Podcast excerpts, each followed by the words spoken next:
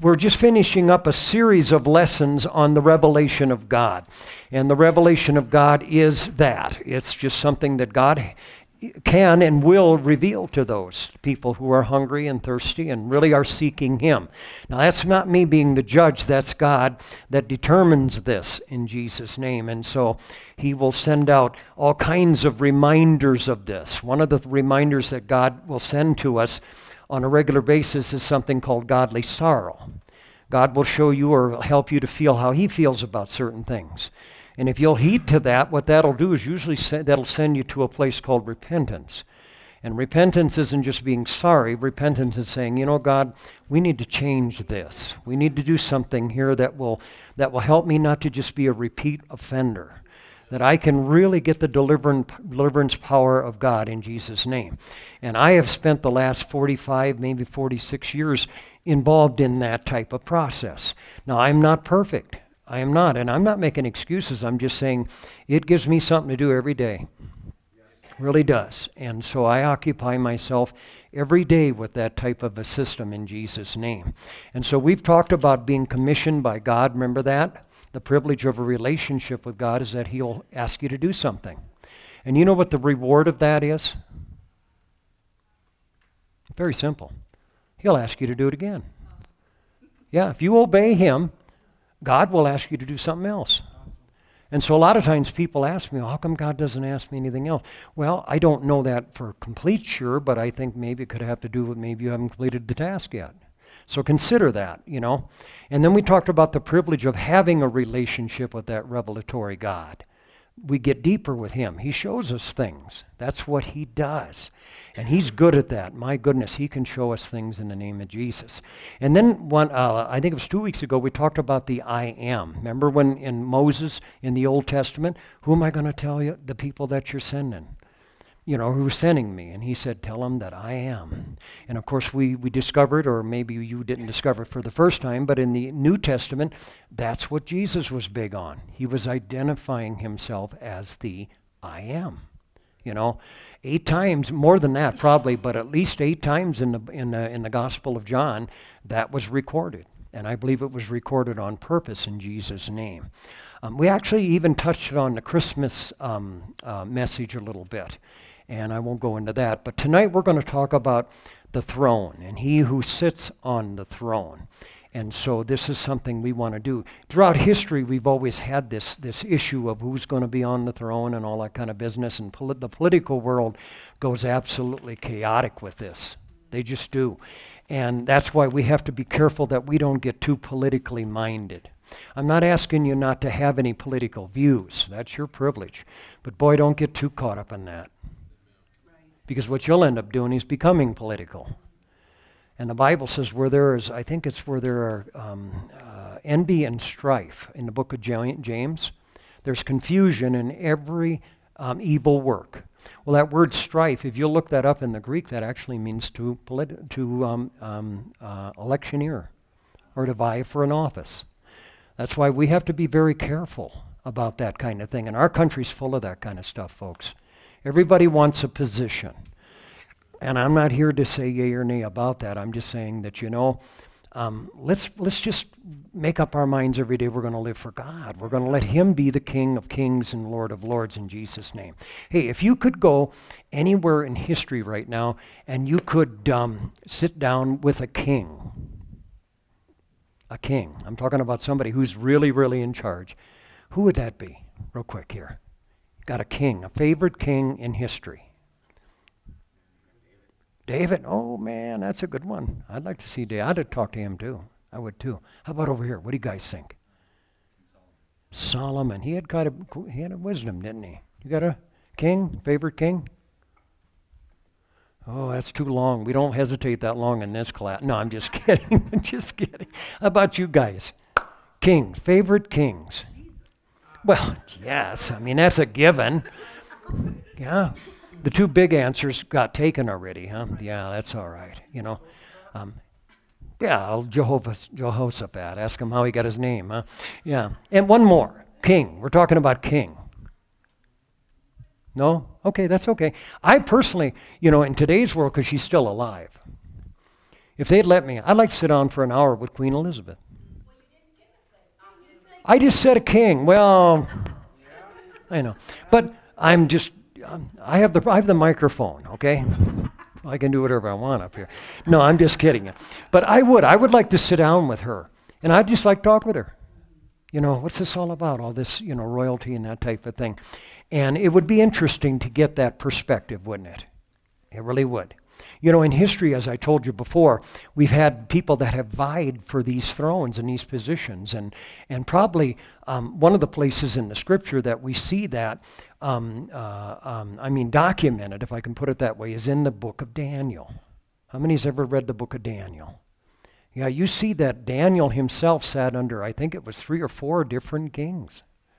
You know, they came and went, but he came and stayed. That kind of sounds like God, doesn't it? It really does. And, you know, the scripture tells us that, of course, God, you know, he sets them up and he takes them down. Don't ever make any mistake about that. God is in charge of this world.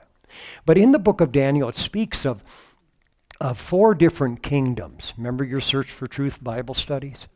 Yeah. And actually, there were two before that. Okay, there was the Assyrian kingdom, and then you had the Egyptian kingdom. Remember that one that that um, the, guy, the, the army, a whole army, got swallowed up in the Red Sea. You know. But um, what I'm talking about is worldwide influential kingdoms. Okay. And what the book of Daniel is good at helping us to understand. Now, we're talking about thrones here, okay? And so I'm talking, first of all, about earthly thrones. And there have been earthly thrones throughout the history of man. It's always been somebody in charge or something like that, you know. But you had the Babylonians, okay, when Daniel was in was was there, and of course, the king. Can anybody tell me what the what the uh, king's name was? Nebuchadnezzar. And of course, the the word that went forth was, "Yours is probably the most powerful kingdom that was ever there. And, and I don't know, I can't imagine, but he must have been a very fierce king, Nebuchadnezzar. But nevertheless, his rule came to an end, and he would, his kingdom was conquered by, does anybody know who the next kingdom was? The Persians. Yeah, the Persians. They conquered him. And you have two big players there, but probably more, but one was Cyrus, and the other one was Darius and they were kings. And of course, Daniel found favor with one of them. You know, he was able to do some things. And that's why, you know, you might not be able to ever convert a king or somebody that's in power. I'm not saying that you can't. Now, God can. We know that, don't we? But I do believe one of the things we need to be very careful of is that we don't fall out of favor with them if we, if we can possibly help it. I think if we are good citizens, if we are, if we are um, good Christians and we do what God wants us to do, I believe a lot of times people who are in authority will see that. And I don't know about you, but if I was in charge, I'd want somebody that I could trust in a certain position. So think about that. It's not all us trying to duke it out with everybody in the world. You got to understand, God's going to take care of a lot of things Himself angels, that type of thing. Mainly, what you and I are, are, are laid the ta- or with the task is to live for Him, to be a good witness, to let Him flow through us, to preach the gospel to everyone. And so let's not forget those job descriptions, okay? Sometimes we think it's our, uh, it's our job to point out everything bad in everybody's life. No, you can do that in a very good way by just living right. That's what you gotta and I have to consider. And so you had the Persian Empire. Does anybody know what was the next worldwide kingdom? What's that? The Greeks. The Greeks. And the Greeks, of course, had a lot of influence in the world. The Greek language was at one time a worldwide language. And of course, we still use the Greek language today. That's where the New Testament has been um, um, interpreted from. And so we use that. So the Greeks was, were a tremendous one. And then the last worldwide kingdom that we've seen in this world, in, in, our, in the history of man, was what? The Roman Empire. And the Romans, of course, built roads. They were, they were a very, very expanding type of kingdom. But as I was telling our discipleship class on Sunday, that's the last worldwide kingdom that was, uh, that was ever in place in this world. And you want to know one of the reasons why? You got it. Because the baptism of the Holy Ghost was poured out. And the church became a force on this earth and has always been a force on this earth. We are the ones, through God, that are keeping a worldwide kingdom from coming to place right now. There's been many of them that have tried. Just even in our recent last hundred year history, there's been kingdoms that have tried to come up and tried to get that kind of domination, and they've not been able to do it. And I believe one of the reasons is because of the church. The apostolic church is praying. The apostolic church is God's commission on this earth, praise God. And Satan will never, ever have his way as long as that's happening. Come on, you need to look in the mirror tonight and you need to understand how important you are in the kingdom of God. In fact, I believe we need to lift our hands right now and ask God to help us with that. Come on, folks, we're not some little backroom organization that nobody knows about. I'm telling you something, the name of Jesus is known in this entire earth in the name of Jesus. You and I have power. You shall receive power after that the Holy Ghost come upon you and you're going to be witnesses. Come on. That's what God told us we're going to be. Mm, in the name of Jesus. My goodness. Oh, hallelujah. Man alive. I hope that gets through that veneer tonight. I really do. I hope that we can understand that. And that's why the renewing of the Spirit is so important, is because you will never understand that in your flesh. You'll never do that. You'll get afraid and you'll think you're inferior and you'll get into these pity parties and all of that kind of junk that'll just waste time. But if you'll realize you're a child of the King, praise God, you've been placed on this earth, praise God, to accomplish things through His name and His blood. And I'll tell you something, folks, we need to start taking that more serious. Can you say amen? Praise God. And so you have those four kingdoms. And, prior to that, there were two other worldwide kingdoms. But we understand there's going to be a seventh kingdom, don't we? Yes, there is. And that's what you read about in the book of the Revelation. You see, the Antichrist is going to rise up and he's going to, he's going to have some kind of world dominance. And so you must understand that's coming. And that's a whole other subject. I'd love to get into that tonight, but I don't want to. But I wanted to help us to understand there's, there's been earthly kingdoms, there's been earthly thrones, and those people have come and gone. That's the thing that you will always find, praise God, that people come and go, but God comes and stays. Now, let me give you something here. Let me give you visions of God. Okay, and I'm just going to give you a couple of them, okay? But you can find them in your Bible. Let me show you one here. Look at the book of Isaiah. Look at the book of Isaiah, chapter number 6. Many of some of you might be familiar with this scripture. But Isaiah had a vision, praise God, of God. And I want you to notice what he sees. Bible says in Isaiah chapter 6 and verse number 1. It says there, it says, In the year that King Uzziah died, I saw also the Lord. Now, this is a king that came and went. Okay? You catching it? Purposely, I grabbed this example so that you would see the difference here. Okay? And the Bible says, I saw also the Lord sitting upon a throne, high and lifted up, and his train filled the temple, which tells me he's a conqueror, which tells me that he's a king that conquers things. And so, you and I, that's what we need to keep our vision of our God on the throne. I just feel like I, I'm, I'm going to stop right here and take a commercial break, okay? As a pastor, there's two areas of a person's life, or actually several, but I'm going to mention a couple, maybe three of them, that I notice about people that, in my opinion, you're not getting that, that throne vision. He's not on the throne in your life. And that's when you quit praising Him. Now, I'm not talking about feelings. I'm not talking about sometimes having a bad week and sometimes you come in here and it takes a little while to get started. I'm not trying to be unreasonable here. I'm talking about people who just don't want to do that anymore. In my opinion, that's when you're starting to take Jesus off the throne. If you can't lift him up, if you can't praise him, folks, there's something wrong. And it isn't with him. And we need to find out right away. Maybe it's because we got a bad attitude. Maybe it's because we haven't forgiven somebody. Maybe it's because we've just got too close to the world. I'm not here to be critical tonight, folks. I'm telling you it's important, we as an apostolic church, that we keep our God on the throne in the name of Jesus. And I'm, i know I'm getting real serious here, but I feel this in the Holy Ghost that we need to take this seriously, praise God. I'm not trying to beg you to do something, I'm not trying to, to be a cheerleader up here and, and lead. Now, folks, I'm talking about just letting God be on the throne. And He's a God that deserves the praise, He's a God that deserves the glory. Come on, can somebody agree with me tonight in the name of Jesus?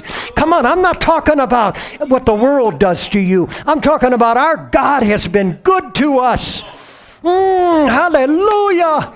Come on, He died for you. He shed His blood for you in the name of Jesus. Oh, kabahasta in the name of Jesus.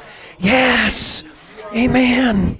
Oh, hallelujah, hallelujah, hallelujah. And so watch that one. Watch that one. Come on, be a self observer. And if you've got a problem with, with worshiping and praising God, I'm not here to tell you you better or else. I'm just saying, fix it. Ask God to give you a fresh vision. And I believe, just like Isaiah, praise God, we can see our God high and lifted up. Amen. And this is going to make a difference. A lot of your healing will come in this dimension. A lot of your fresh visions will come in this dimension. I'm telling you, folks, this is how God does it. He helps the church to be in heavenly places. I'm not talking about physically, I'm talking about in the spirit, where you and I, we can get all kinds of things from God. And so, really, it comes down to who's going to be on the throne of your life. And so, you and I, we have to answer that question on a regular basis. We really do. Okay? Well, here, let me show you one other time. And look at the book of the Revelation. In the book of the Revelation, I've said this before, and I'll say it tonight in preference. Um, that the book of the Revelation was not originally written to scare the daylights out of us. It wasn't, but it seems like that's what it does. And it seems like that's all it does to most people. No, I read that book and I get inspired and I see God. Let me show you an instance for that. Look at the fourth chapter of the Revelation. And there's obviously something different, different between the third and the fourth chapter. And that is in verse number one. After this I looked, and behold, a door was open where? Yes. And the first voice which I heard was as it were a trumpet talking with me, which said, Come up hither, and I must shew thee things which must be hereafter. Amen. Now, prior to that, those first those those prior three ver- chapters, he was showing him things that were happening right then, and still are happening, in my opinion. The church is still here on the earth. It's still here, and it's still being occupied, and it's still having challenges. Every one of those churches had unique challenges, but the but the the number one uh, across the board theme was overcome. And there's another way where I can tell when people start slipping a little bit. That's another one of those areas, is when they stop becoming overcomers and they start letting things back in. I know I'm being very candid here tonight. But I believe this is of the Holy Ghost. There could be somebody online tonight that has been backslidden for years that knows they need to get back right with God. And I just gave them two ways that they can do that. They can begin to worship God and give Him praise and glory and then start overcoming in the name of Jesus. And don't let this, you know, this life begin to have something run over you in Jesus' name. Now come on, I'm not I'm not making your way any easier. I'm giving you the antidote. I'm telling you how God wants to do it in the name of Jesus. Amen. Because he is already on the throne. He's there in Jesus' name. And so the Bible says in verse number two, I'm still in Revelation 4, it says, And immediately I was in the Spirit and beheld. See what he, what he saw? Come on, he saw a throne that was set in heaven. And how many sat on that throne? Come on, there you go. That's an incredible vision, folks. Amen. And that's what you and I, that's the theme of our kingdom. Is that we don't have a multitude of kings. We don't have a committee. We don't elect a Senate or some kind of a Congress. No, we serve one God, and He's the one that's on the throne, praise God. And whatever He has to say goes in Jesus' name. And that's how we have to settle it, folks. This is not some option. This is not some best two out of three. This is what you and I have to do on a regular basis. And again, I'm not talking about a quick fix and flipping a switch and all that kind of business. It's just things that you and I must recognize in our own personal life when, when, when this begins to slip a little bit. That we just can't wait and say, well, I'll just wait until tomorrow or I'll wait, you know, until the end of the week or that type of thing. No, immediately get on your knees and say, God, forgive me. I'm just a fleshly creature that needs help in the name of Jesus. And God, just help me to understand what I need to do. You know what God does with that kind of behavior? He's drawn to that. I'm telling you something. Humble yourself in the, under the mighty hand of God, and the Bible says He will exalt you. Amen. I'm not talking about putting you on the throne, but I'm talking about He will lift you up. And you and I, we can remember that. Our God is a kind God, He's a loving God. He doesn't want anybody to go to hell. He doesn't. And so he will put all kinds of preventative measures in this world. And he's doing it all the time, folks. I don't care how bad the devil thinks he is. He's never going to stop the movement of God. And one of the things that God assured that that would not happen is He's had His apostolic one God, Jesus' name, people in this earth ever since He took off and He went up into heaven as a man, praise God, and He poured out His Spirit about seven days later. And this Spirit has always, praise God, been alive and a well in Jesus' name. I'm telling you, folks, you and I are a part of something that's big. We're a part of something that's great in the name of Jesus. We got to be a part of this all the time. Oh, hallelujah. Praise God. Uh, read the rest of that chapter. I don't have time tonight to go into that in depth, but that is incredible, praise God. The throne room. Here, that's what you're, you're looking at right there. That is a vision of God on the throne. And so you and I must take that serious. We must understand that His throne, He who sits on the throne, is God. Nobody else. Okay, they're not being elected. It's not a four year term. This is God. The same God that sat on the throne in Isaiah's time is the same God that's sitting on the throne right now. And so you and I, we can rest, we can, we can have confidence in that because He never changes. Our God never changes. Sister Carnahan?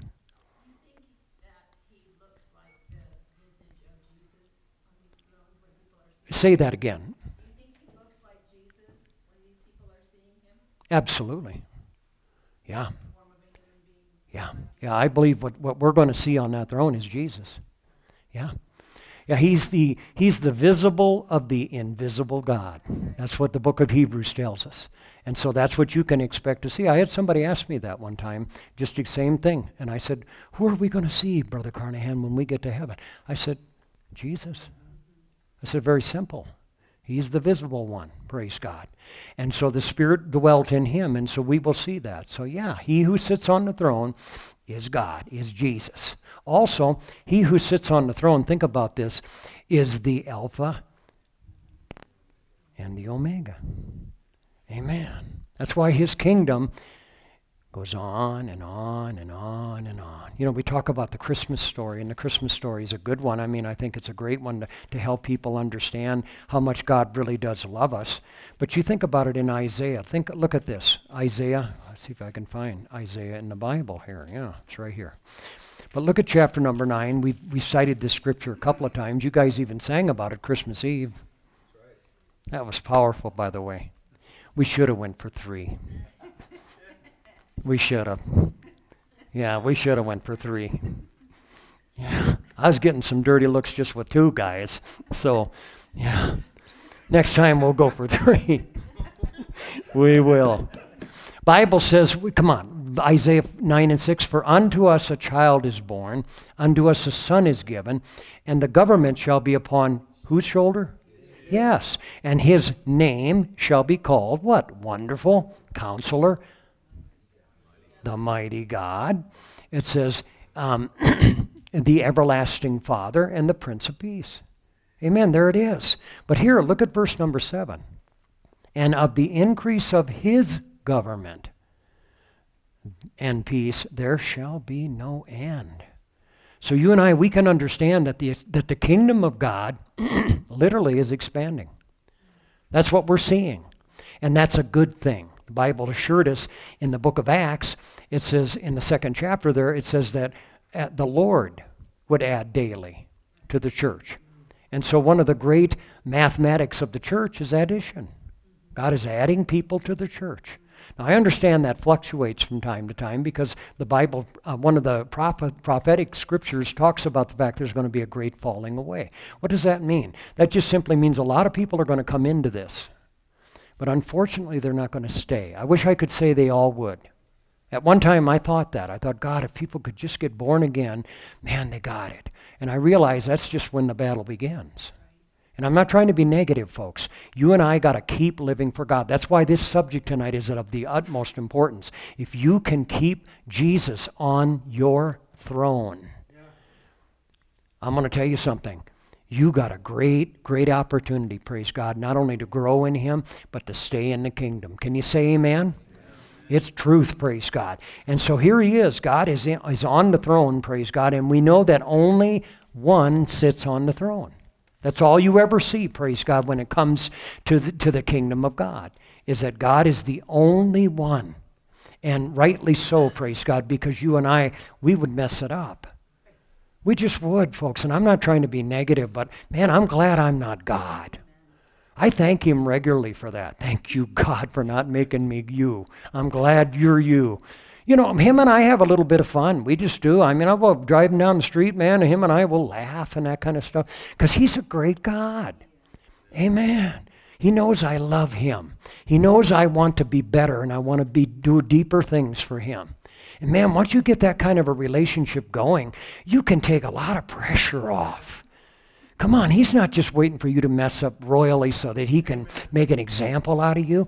He's putting preventative measures in your life every day so that you can overcome those things and so that you can become the person that he designed you to become in Jesus' name. Isn't that great? Folks, I'm telling you, that is the greatest news that we've ever heard in this side of heaven. And so we need to keep that in mind in Jesus' name. Now, along with the throne, Usually, when we talk about a throne, there's got to be a temple. And listen to this. Go to the book of, um, of Matthew, chapter number 24. And, you know, the same thing is true with temples as it is with thrones. There's been a lot of temples in this world. I was talking to a guy here last night, and he was, I don't know if he's trying to make his case or not, but whatever, it doesn't matter. But he's saying, Yeah, I'm in Salt Lake City, and it's really hard. You know, do you know they have two um, uh, Okay, you said it. Temples, and it's the only city in the United States that has that. And I'm going, and? I mean, I wasn't trying to be smart aleck. But so what? There's a lot of temples in this world. There's a lot of people who have built temples in this world. And you know what the, the bottom line is? Those temples come and go. Let me show you what Jesus' opinion was, because that's the one that I think is the most important. Look at Matthew 24. And if you ever want to do, you know, a good in-depth study of the end times, here's your chapter. And boy, I mean, I've been studying this 24th chapter of Matthew for, oh man, well over 40 years. And I mean, it's, there's, it's packed full of stuff and it's good. But here's what I want you to see. Look at verse number 1, 24 and 1. This is Matthew. It says, And Jesus went out and departed from the temple. And it says, And his disciples came to him for to show him the buildings of the temple. Do you see what they're doing? Wow, look at this architecture. Man, isn't this cool? And there's no question about it. There are, there's a lot of that stuff in the world that you and I live. But here's Jesus, and he has a way of getting right to the crux of the matter. Here he is. He's raining on their parade. So when I rain on your parade, you know where I got it from. Because sometimes we think what we're doing is better than what he's doing. And here's really what Jesus is establishing. Jesus said unto them, Do you see all these things? I can just I can almost picture him doing that. And then it says, Verily I say unto you, there shall not be left here one stone upon another that shall not be thrown down. What an answer! Whoa, you talk about getting people's curiosity up. You know, that's all we have to do is take end times, put it on the internet. Somebody here get that ministry, okay? Put it on the internet, and I'll guarantee you that by the end of a month or two months, we'll get some curious people coming through this door, especially if, you, if you'll advertise for the church.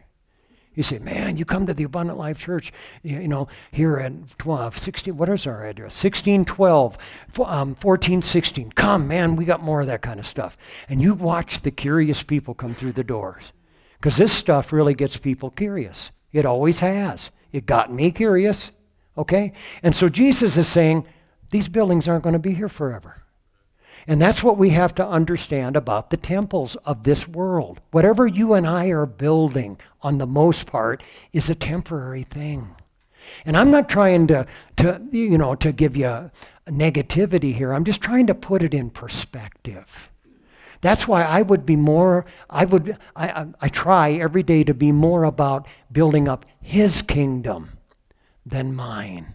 Because His is the kingdom that's going to last forever.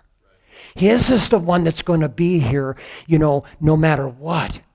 And so you and I, we have to realize this. This is what God is trying to help us to understand. And so this has to be sort of revelatory. God has to reveal this to us from time to time. And you know something? I believe that God is doing that even here tonight in Jesus' name. I'm going to take about 10 seconds right now and we're going to pray. I want you to close your eyes and ask God to give you a vision of what you're building right now in Jesus' name. Father, in the name of Jesus, touch us here tonight, Lord. Let your kingdom, Lord God, come and your will be done on this earth as it is in heaven. Now give us this day, Lord God, our daily bread, and forgive us of our trespasses, as we forgive those who trespass against us. And lead us not into temptation, but deliver us from evil. For thine is the kingdom, the glory, and the power forever and ever and ever. Praise God. Can we just give God praise for about five seconds? Come on. He is great. Hallelujah. Oh, hallelujah. Praise the name of the Lord. Woo. Praise God. Oh, God, give us a fresh vision of that. Amen. And so we got throne, you know, the throne, the throne, which is God's throne and His only, praise God. And then we have the temple, praise God, where God dwells in. And I understand there's been a lot of things throughout the history of man that has that has um, represented that. You know, I was reading the other day about Solomon's temple, and man, that must have been a, just an absolute magnificent thing, you know, that happened. But it's not here anymore. You know, and then I don't know if you remember when Hezekiah came into power, they built another king or another temple, and it wasn't it wasn't nothing compared to what Solomon's was. In fact, you had a mixture of people who were crying and people who were rejoicing. You had the younger ones that didn't really realize the older one was gone, and then you had the older guys that were still here and they remembered. And man, they were just crying because of what it, what it was. And then what you saw here, what Jesus was making reference to, was a lot of times what historians call Herod's temple. The government built it or funded it, is what a lot of it was. And I'm, again, I don't want to go into those waters tonight, but the bottom line is that's what you've had. You've had lots of buildings, lots of beautiful things. But you and I, we understand that there's a temple in heaven. Can I show you? Look at Revelation chapter 21. Look at this. This is what you and I have to look forward to. oh my goodness, do we have a lot to look forward to. Oh, hallelujah. Thank you, Jeremy. That is an absolute beautiful picture. Jeremy's doing a wonderful job with our computer. Somebody give him a hand.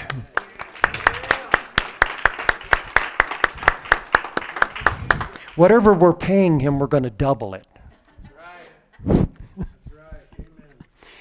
Appreciate it, bro. I really do. I appreciate people who can push the right buttons. Okay, look at verse number one. It says, Now here's John again. And again, he's getting a vision. And I believe we can do the same thing. He said, I saw a new heaven and a new earth, for the first heaven and the first earth were passed away, and there was no more sea. Now, this is way after, this is after the thousand year millennium period, by the way. Okay, just so you know. And then it goes on to say, And I, John, saw the holy city, New Jerusalem, coming down from God out of heaven, prepared as a bride adorned for her husband. Wow, what a scene. And then it says, And I heard a great voice out of heaven saying, Behold.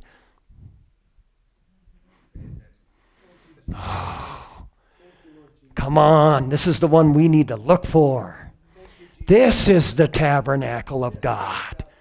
Come on, all these other ones, I'm not here to criticize them. I'm just saying, you and I, we know there's one coming that is going to last forever, praise God. It's going to be there when every other building in this world is completely gone in the name of Jesus. That's one of the things I'm trying to get across to you. You and I are about something that started and it's going to continue and it's going to be forever and ever and ever. The, the you know, the you know, his government shall go on and on and on. I can only imagine, praise God, like the song says, what it's going to be like in eternity. And man, I, I, I'm not going to write any doctrine on that.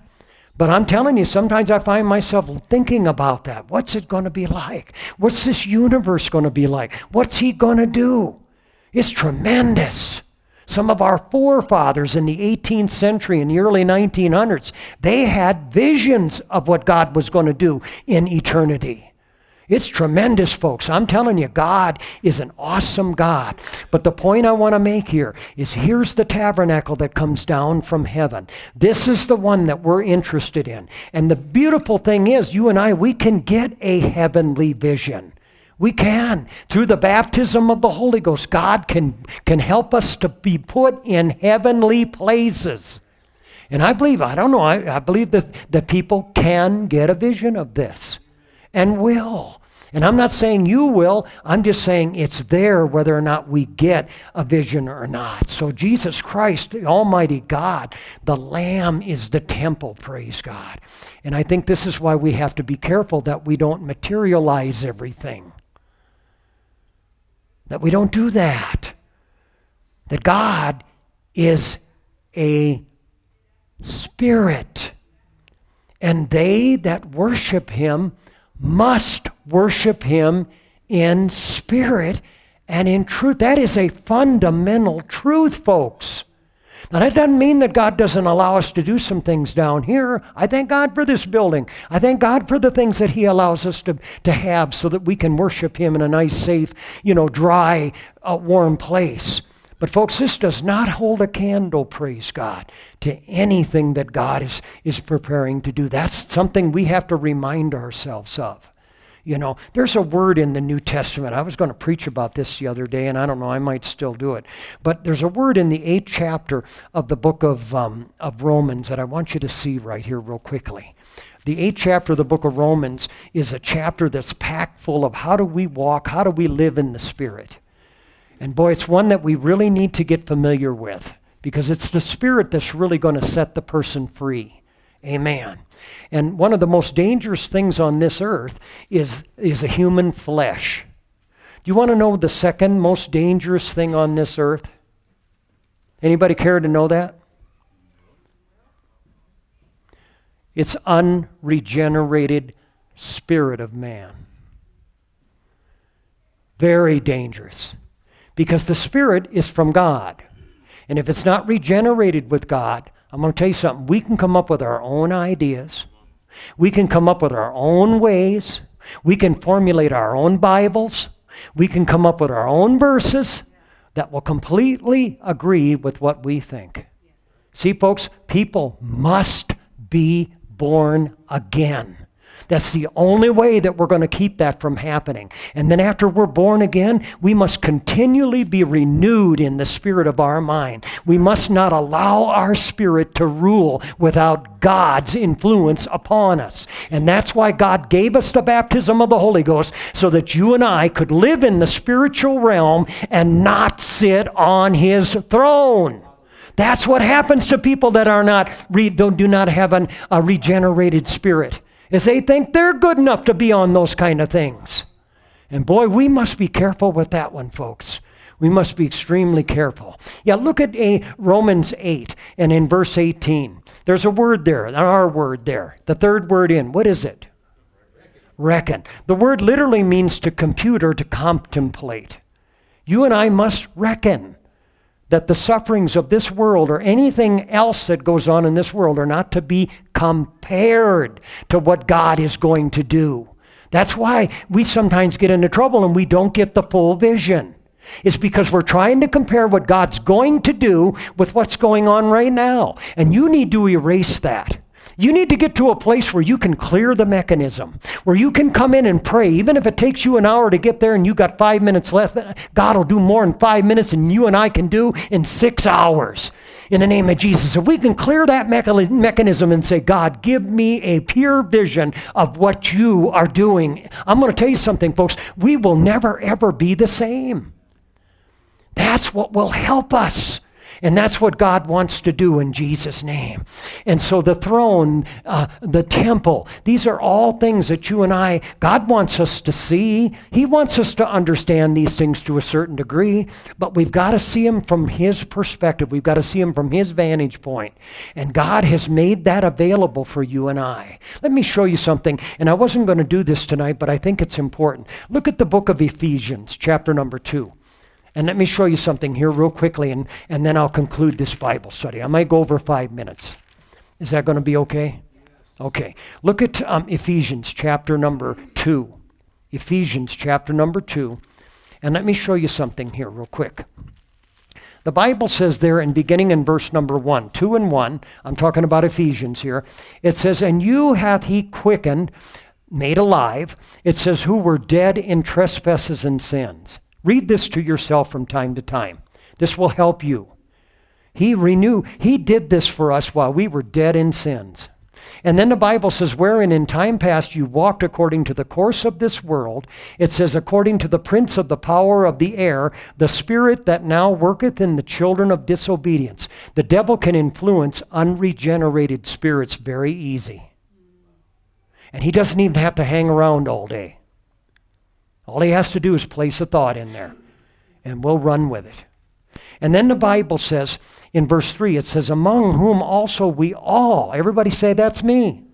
Everybody. We all had our conversation or lifestyle in times past in the lust of our flesh, fulfilling the desires of the flesh and of the mind, and were by nature the children of wrath. That's even as others. That's everybody. All have sinned and come short of the glory of God. But look at verse 4. But God, nobody else, not an angel, God, it says, who is rich in mercy for his great love, wherein he loved us, even when we were dead in sins, hath quickened, there's that word again, quickened us together with Christ. By grace ye are saved, and hath raised us up together to make us uh, to sit together in heavenly places in Christ Jesus. And then it says, and in ages to come, he might show the exceeding riches of his grace in his kindness towards us through Christ Jesus. Everything is being revealed. It's like Jesus is the prism, and the light is shining into that prism. And whatever is coming out of that prism is what we're seeing. That's how important the revelation of Jesus Christ is. Start praying for your relatives, not to get right with God, but to get a revelation of God. Help them to, un- oh, I'm telling you folks, intercede for them. Intercede for this, this city. Intercede for this county, that people will get a fresh vision of who Jesus Christ is, because that's the, that's the thing that God is going to show everything through in Jesus' name. Can you say amen? It's powerful, folks. It'll give us a throne vision, it'll give us a tabernacle vision, praise God. This is what will happen. And we can just not even go there anymore, praise God. I'm not, I'm not even going to that throne without Jesus being on it. And boy, you're going to find that your overcoming power has increased a hundredfold. I'm serious, folks. It'll, uh, it'll, it'll do it. Jeremy, do we have uh, the video? Can you go ahead and, and, and put that on? Would you do that? I almost forgot that tonight. I wanted to preach tonight. You don't know the stuff, half the stuff that I wanted to tell you that I didn't tell you tonight. Go ahead. God said, Let there be light. And there was light. Yes. Now, the light that He created and spoke into existence took place before He created the sun, the moon, and the stars. So we know that the light that God spoke into existence is a different light than comes from the sun, the moon, and the stars. Yes. It is a light that is above that light. This is seen again in the conversion experience of Saul of Tarsus. The Bible says that he saw a light that was shining above the brightness of the sun. When God said, Let there be light, it's an interesting statement. The word for let there be is actually the word haya. That's the same word that God spoke to Moses from the burning bush. When Moses said, Who shall I say sent me? He said, Haya, I am. I am hath sent you. It means to exist, the self existent one. So when the Lord said, Let there be light, he was saying, I am light. The light that filled the earth in that first act, that first spoken word of creative glory. That light is the identity of God. The identity of God is the light that fills the whole earth. It's the light that lighteth every man that cometh into the world. And it is the light that shines upon us as we receive salvation, as we receive His Holy Spirit, as we have an understanding of the power of His name. He said, I am light. When that light begins to shine in our hearts, the glory of God is what is shining in our hearts. And it is the identity of God that is the light. So to walk in the light means to walk in the identity that God has for Himself and for His people. We are His children. It is in His authority, and it is in His purity, and it is in His glorious grace that we walk. The Bible says, Walk in the light as He is in the light. And that's what it means to walk in the light. Walk in the identity of who your God is, knowing Him, knowing His plans for your life, knowing His purpose for you, walking in that, never being ashamed. I believe in, in um, you know, we talked about here a few weeks ago the um, havens of rest. In the Old Testament, God provided cities where people who had gotten themselves into trouble could go. I won't belabor that. But I believe in the New Testament, God has allowed churches, groups like this, to begin to raise up, where people can come into these groups and they can begin to grow and they can begin to see what God's purpose is and, and, and all of that type of thing. And all of you have been a recipient of that. That's why I'm telling you right now nobody shows up here by accident. Nobody. I don't care who it is. You might think it was. You might think it was somebody playing games with you. That was God. God leads us in the light. And that's why you and I are extremely important in this city, praise God. Not more important than God, by the way, but we are important because we become the light. The Bible says, as he was saying there in John 1 and 7, it says, But if we walk in the light as he is in the light, it says, We have fellowship one with another, and the blood of Jesus Christ, his Son, cleanseth us from all sin. That's why when you are born again, God literally invites you to the light. That's what happens. And that's why it's, it's an important thing that we get that revelation of continuance. That this is not a one and done. This is not, well, I'm going to go off on my own and have my little kingdom in the mountains someplace or wherever else, my job or whatever it is. That we are going to maintain the kingdom of God and walk in his light. Let me give, give you one last thing here, and this is in Revel, one last thing tonight, okay? And this is the fact that one of the things that's going to be removed when God when God comes onto the scene is the fact that the curse that came on this world, you know, as a result of sin, is going to be removed. And it's going to be powerful. In the 22nd chapter of the Revelation, it's the last chapter in our King James Version Bible, it makes a statement here that I want you to see. I'm just going to read the three verses, but you can read this whole thing for yourself. The Bible says, And he, this is a vision again that he's getting, he said, showed me a pure river of of, of, of water of life, clear as crystal, proceeding out of the throne of God and of the Lamb. Do you see where it's coming from? It's important that we see that. that the reason it's pure is because it's coming from Jesus. The reason it's pure is because it's coming from God.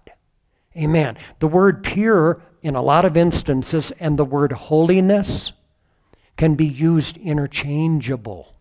Literally. God is not trying to make you look like some freak show here in this world. He's trying to help you to become pure so that you and I and our light can shine in a way that it never, ever could without His help. And that's why unregenerated spirits can't do that. They can come up with good programs. They might be able to build some pretty big buildings. They might be able to accomplish some pretty good goals in this life. But they're never, ever going to be able to do the things that God wants them to do. That's why this is not some option. This is the plan that God puts. And so he shows him this proceeding out of the throne of God and of the Lamb, and in the midst of the street of it in verse 2, and on the either side of the river was there a tree of life. There it is again. Thank God. It says, which beareth twelve manner of fruits, and yielded her fruit every month, and the leaves of the tree were for the healing of the nations. And there and there shall be no more curse. I love that. It says, but the throne of God, it goes back. That's the reason there's going to be no more, no more curse is because of the throne. And who's on it?